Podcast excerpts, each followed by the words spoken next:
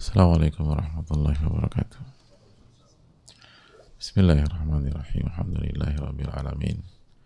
Wa bihi nasta'in ala umuri dunia wa din wa salatu wassalamu ala ashrafi anbiya wal mursalin wa ala alihi wa sahbihi ajma'in. Allahumma inna nas'aluka ilman nafi'a wa na'udzubika min ilmin la yanfa'. Allahumma 'allimna ma yanfa'una wanfa'na bima 'allamtana ya rabbal alamin. Hadirin Allah muliakan Alhamdulillah kita panjatkan puji dan syukur kita kepada Allah Tabaraka wa Ta'ala atas nikmat yang Allah berikan kepada kita. Sebagaimana salawat dan salam semoga tercurah kepada Rasulullah alaihi salatu wassalam beserta para keluarga para sahabat dan orang-orang yang istiqomah berjalan di bawah naungan sunnah beliau sampai hari kiamat kelak. Hadirin Allah muliakan Alhamdulillah kita kembali dipertemukan oleh Allah Subhanahu wa taala di kajian kali ini di penghujung bulan Rajab salah satu dari empat bulan haram di mana pahala dari amal ibadah dilipat gandakan oleh Allah Tabaraka wa taala dan dosa pun dilipat gandakan oleh Allah. Maka marilah kita benar-benar memaksimalkan dan menjaga diri dari dosa. Dan hadirin Allah muliakan.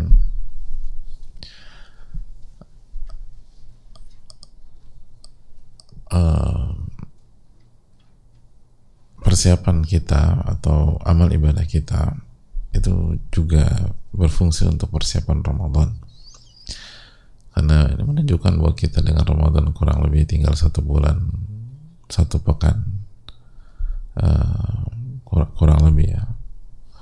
More or lessnya uh, satu bulan satu pekan.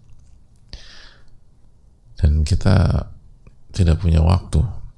Persiapan Ramadan itu butuh waktu yang cukup. Para ulama dulu itu enam bulan persiapan. Sedangkan kita hanya punya waktu satu bulan satu pekan kurang lebih. Maka maksimalkan hari-hari yang ada. Dan minta kepada Allah agar Allah mempertemukan kita dengan Ramadan. Allah membalikna Ramadan.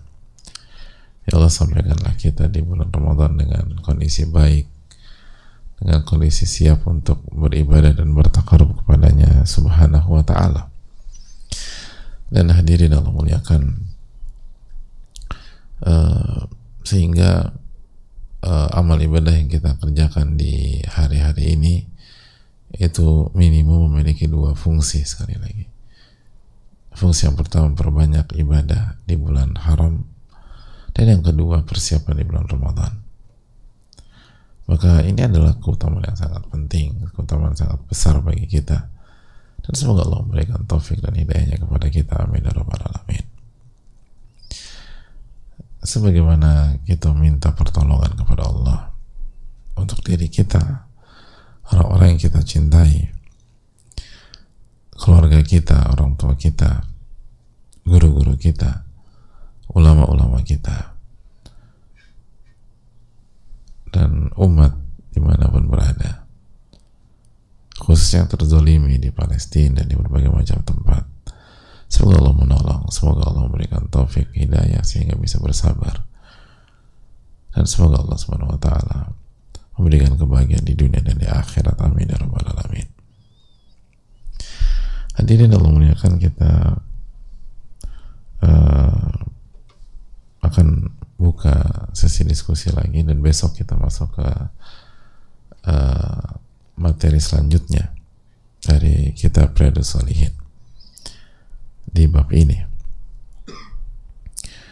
Sekali lagi kita buka sesi diskusi dan besok insya Allah taala kita masuk ke bab mohon maaf ke dalil berikutnya yaitu ayat yang kedua kalau nggak salah atau dalil yang kedua yang dibawakan oleh Imam Yahya bin Sharaf bin Muri Abu Zakaria atau yang biasa dikenal dengan nama Al-Imam An-Nawawi rahimahullah ta'ala dan uh, hadirin Allah muliakan. Semoga Allah memberikan kita ilmu nafi dan melindungi kita dari ilmu yang tidak bermanfaat. Allahumma inna nas'aluka ilman nafi'a wa na'udzubika min ilmin la yanfa' Assalamualaikum warahmatullahi wabarakatuh. Waalaikumsalam warahmatullahi wabarakatuh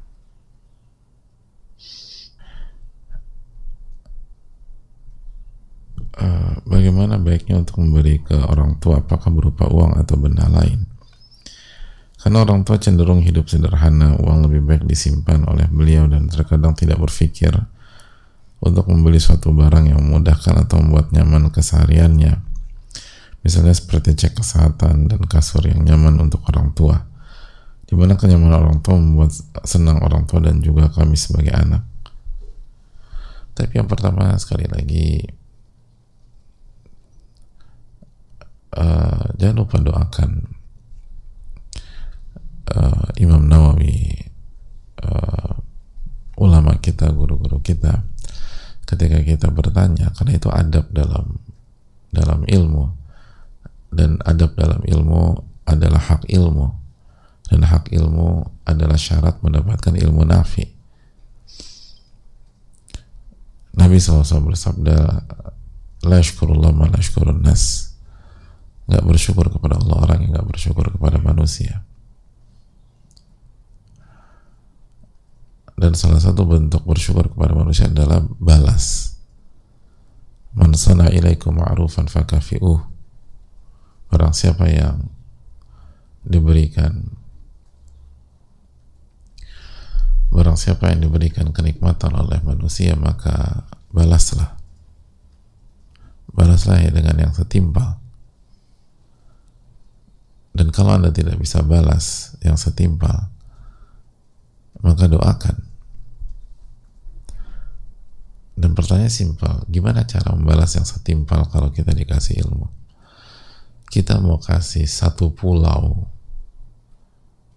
bukan satu rumah bukan satu tanah atau bukan satu pulau lagi kepulauan ke ulama yang kasih kita ilmu atau guru yang kasih kita ilmu itu aja nggak bisa balas. Nggak bisa balas. Jangankan kasih apa satu miliar dua miliar tiga kasih kepulauan. Satu ayat itu lebih baik daripada dunia dan seisinya. Kita kasih satu tambang yang udah tinggal panen aja, udah tinggal uh, menghasilkan atau kita kasih perkebunan sawit misalnya ke ulama yang kasih kita ilmu atau guru yang kasih kita ilmu itu yang nggak bisa membalas nggak bisa balas ya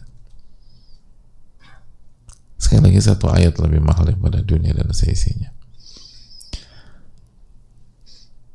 Maka kata Nabi SAW, jangan lupa doakan. Karena kalau tidak kita doakan, khawatir kita kufur nikmat.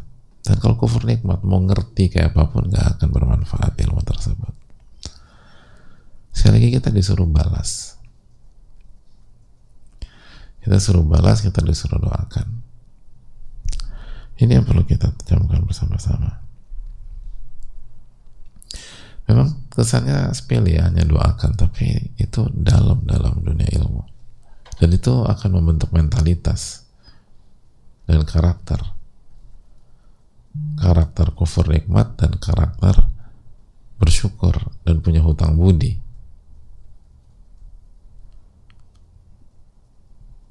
Allah taala tapi inilah proses belajar. Makanya perlu kita ingatkan terus.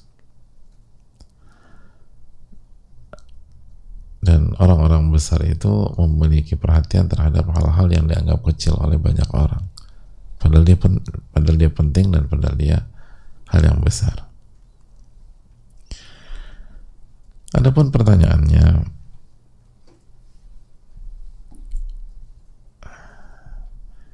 tergantung orang tua kita sesimpel itu aja. Kita kalau ngasih orang itu sesuai kebutuhan orang tersebut bukan sesuai dengan kebutuhan kita. Itu kan kaidah dalam memberi saya mau tanya sama yang simpel aja deh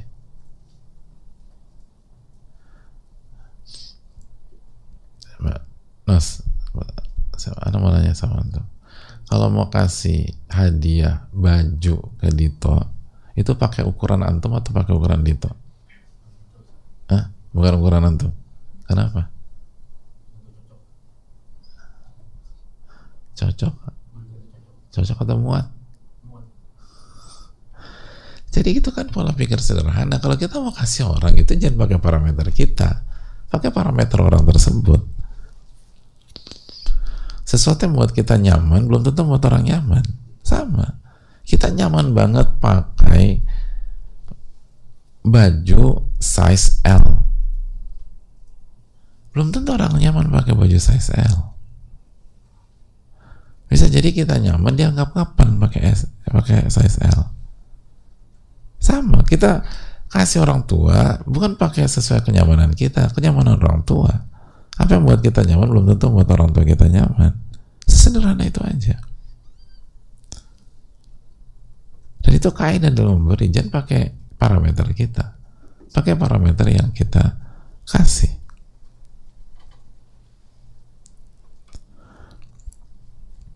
Gitu. Allah Ta'ala bisa. Itu poin.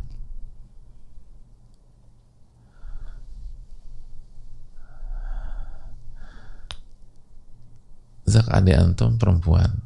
Dia nyaman banget pakai jilbab dari brand A gitu loh. Karena dia nyaman banget dikasih antum itu jilbab. Dipakai nggak? Sesimpel itu aja jangan jangan jangan kasih jangan pakai parameter kita itu dan jilbab paling mahal di Indonesia udah. Dikasih nih buat abang Rozak gitu. Nah kita kita renungkan aja apakah beliau pakai atau enggak. Allah taala bisa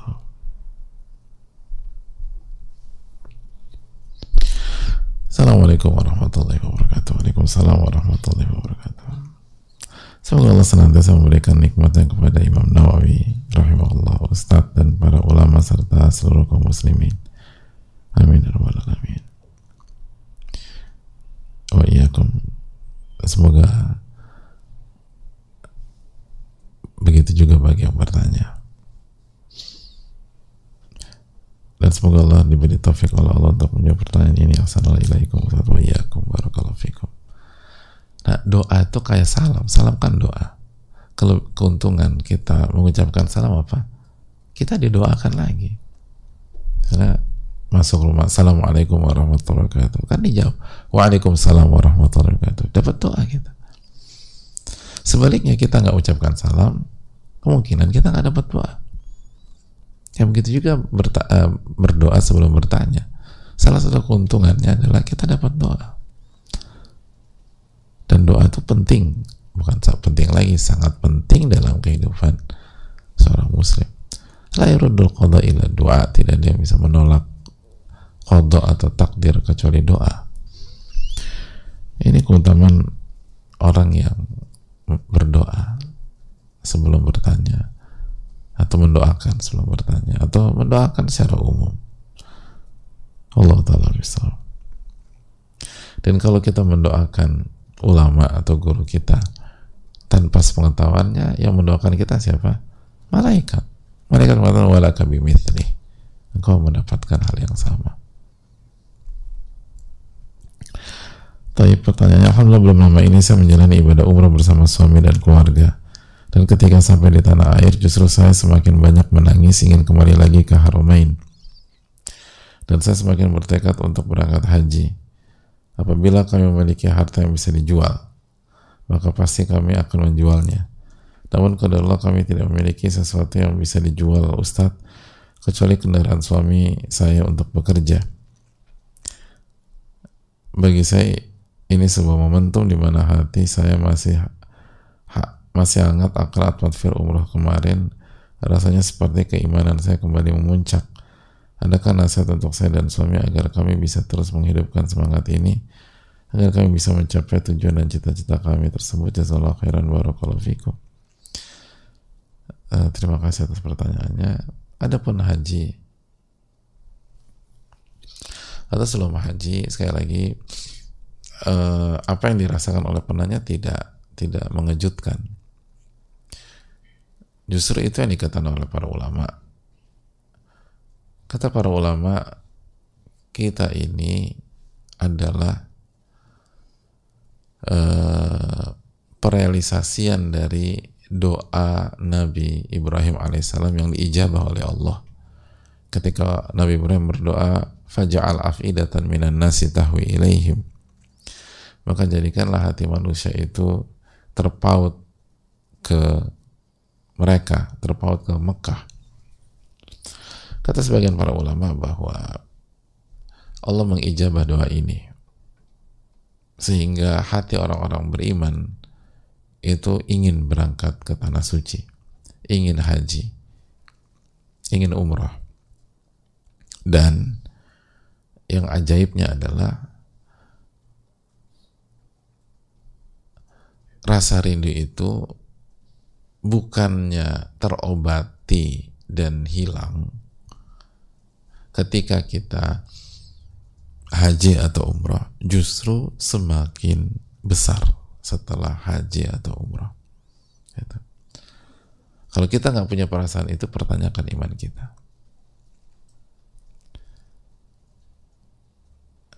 karena hati orang-orang beriman begitu uh, selesai umrah itu semakin semakin merasa uh, lebih kangen dan lebih rindu. Apalagi haji. Dan jelas beda antara haji dan umrah dan jauh. Ya dari durasinya saya beda. Dari effortnya beda, dari biayanya beda, dari perjuangannya beda, nggak mungkin disamakan. Jadi apa yang apa yang dirasakan itu yang itu yang yang Allah firmankan tentang doa Nabi Ibrahim dalam surat Ibrahim. Namun sekali lagi semangat ibadah kalau tidak dijaga, kalau nggak tidak kalau tidak di maintain bisa hilang maka tujuan eh, PR kita adalah bagaimana istiqomah setelah umrah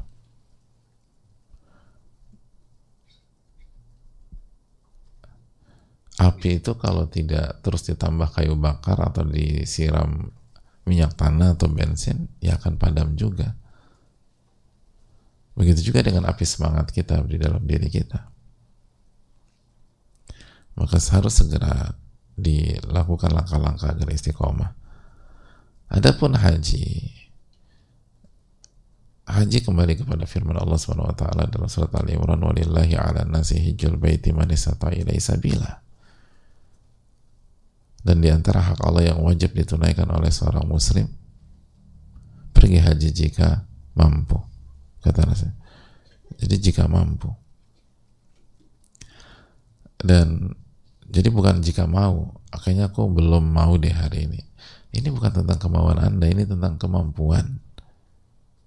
Dan barang siapa yang kufur akan kewajibannya, fa Allah ghaniyun 'anil alamin. Allah nggak butuh kepada alam semesta. Kalau Anda nggak mau haji, Allah nggak butuh Anda kok, tenang aja. Anda nggak di nggak nggak ke apa ketidakhadiran Anda di tanah suci di musim haji itu tidak mengurangi apa pun. Nggak but, Anda nggak dibutuhkan Allah maha kaya. Anda yang rugi. Anda yang rugi.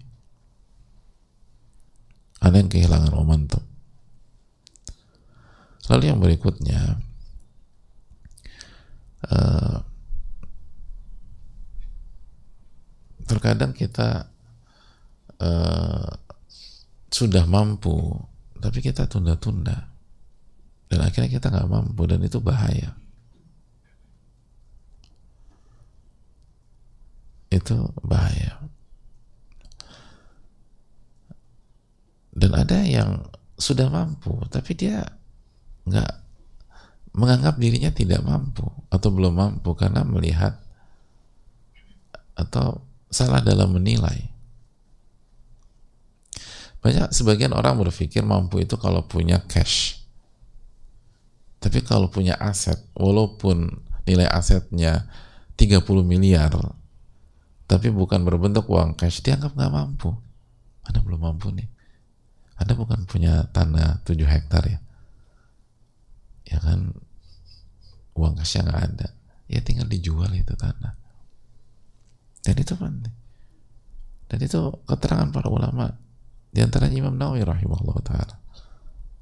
Kalau kita punya dua rumah misalnya dan kita hanya butuh satu rumah dan kita belum haji jual salah satunya.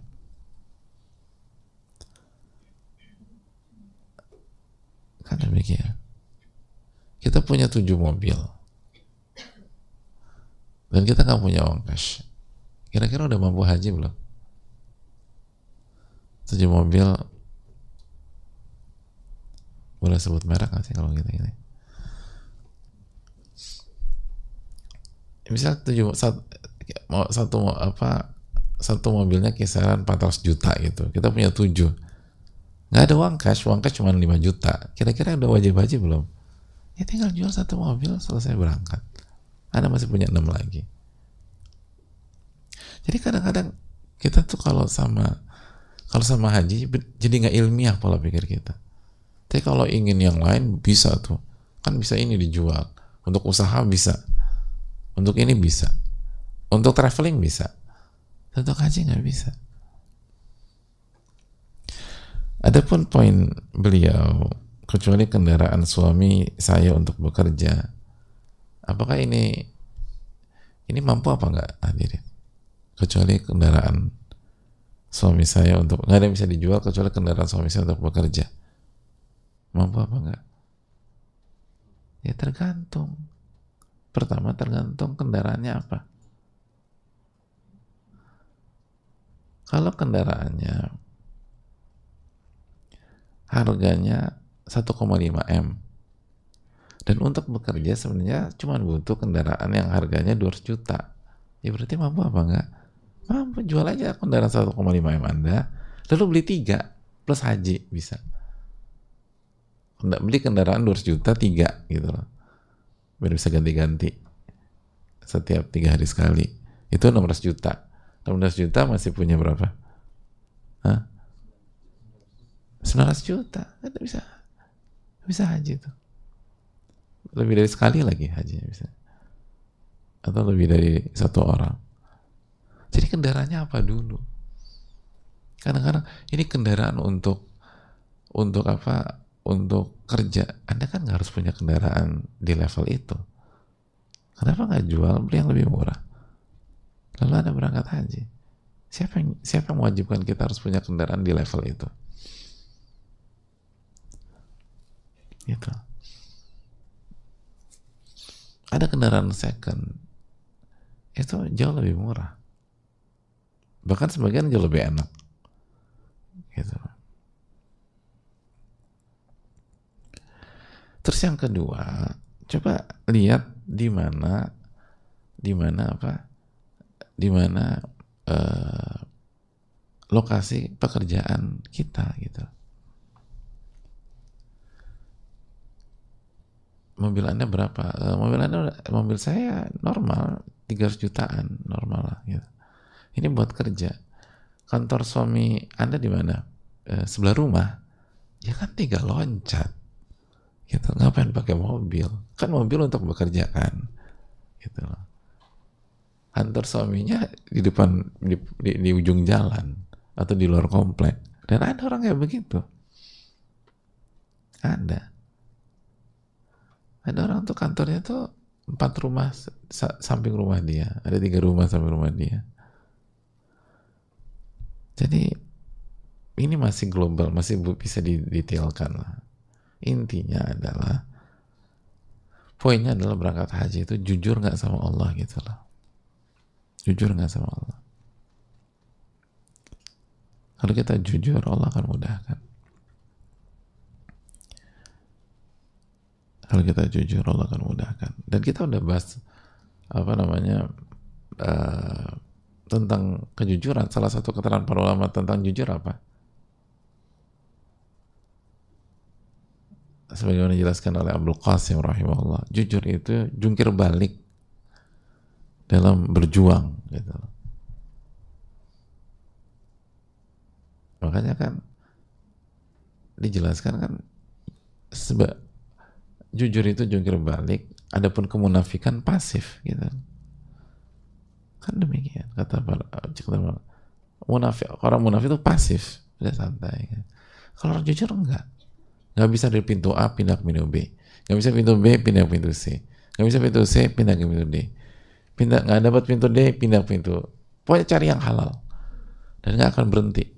Sampai semua opsi yang halal dicari. Itu kejujuran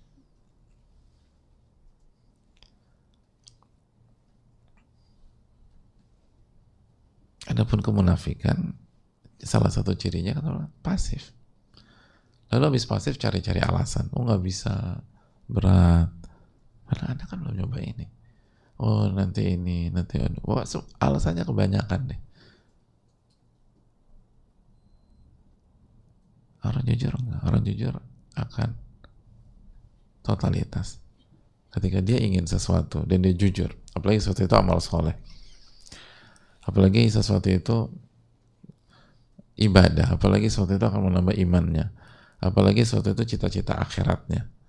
Apalagi sesuatu itu cita-cita kebahagiaan dunia dan akhirat dan di atas jalan yang Allah ridhoi dia nggak akan pasif dia akan dia akan coba dia akan berjuang dia akan jungkir balik dia akan lakukan best effortnya dan nggak berkecil hati. Itu jujur. Saya jelaskan para ulama kita. Dibawakan juga oleh Ibnu Qayyim rahimahullah. Allah taala alam bersama saya rasa cukup sampai di sini. Semoga Allah memberikan taufik kepada kita. Subhanakallah la ilaha illa anta astaghfiruka wa assalamualaikum warahmatullahi wabarakatuh. Syukur